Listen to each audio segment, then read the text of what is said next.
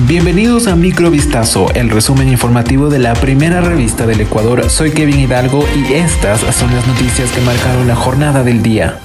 La fiscal general del estado Diana Salazar aseguró en una entrevista que buena parte del estado ha sido infiltrado por el crimen organizado y el narcotráfico, una situación que semanas atrás llevó al presidente de la República Daniel Noboa a reconocer la existencia de un conflicto armado interno. Como ejemplo de esa infiltración, Salazar mencionó que el caso Metástasis, que a finales del año pasado reveló una supuesta trama de corrupción judicial, policial y carcelaria a favor de estructuras criminales tras acceder a la información que contenía el teléfono celular del presunto narcotraficante y lavador de dinero Leandro Norero. Creo que esto deja claro que es un hecho que buena parte del Estado ha sido infiltrado, señaló la fiscal general quien ocupa este cargo desde el 2019. Durante los últimos meses, Diana Salazar ha denunciado amenazas de muerte e incluso un plan para acabar con su vida, como ocurrió el pasado 17 de enero con el fiscal César Suárez, quien estaba a cargo de la investigación investigación de varios casos criminales de alto perfil, entre ellos la reciente toma del canal TC Televisión.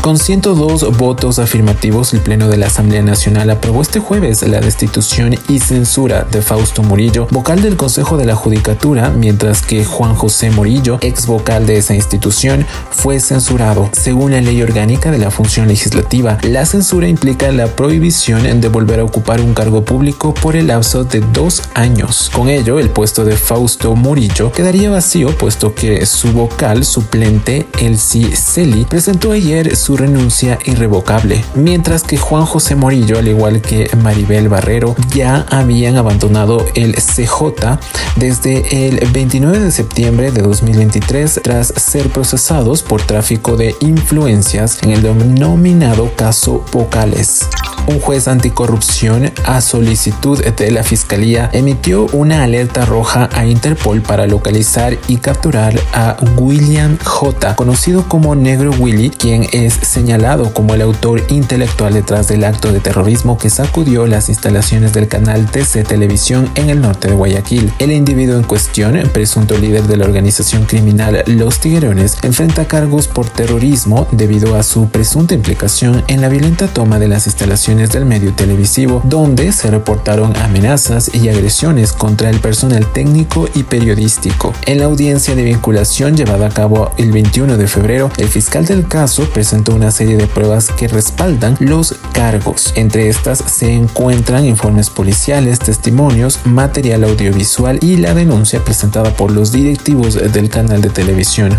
En un golpe contra el narcotráfico, la fiscalía procesó a un policía en servicio activo que también está involucrado en el caso Metástasis, la trama de corrupción judicial, policial y carcelaria a favor de estructuras criminales. El uniformado fue detenido con 20 paquetes conteniendo sustancias sujetas a fiscalización y 900 dólares en efectivo en el vehículo que conducía. Este suceso tuvo lugar en el contexto de un operativo llevado a cabo por la unidad de inteligencia de la Brigada Anti narcóticos de la Policía Nacional en la parroquia Pascuales, donde se interceptó un vehículo que viajaba a exceso de velocidad y que trató de evadir el control. Cuando detuvieron la marcha del automotor, el conductor se mostró nervioso y evasivo ante las preguntas de los policías. Al proceder con la inspección se encontraron 20 paquetes rectangulares embalados en cinta adhesiva en la cajuela.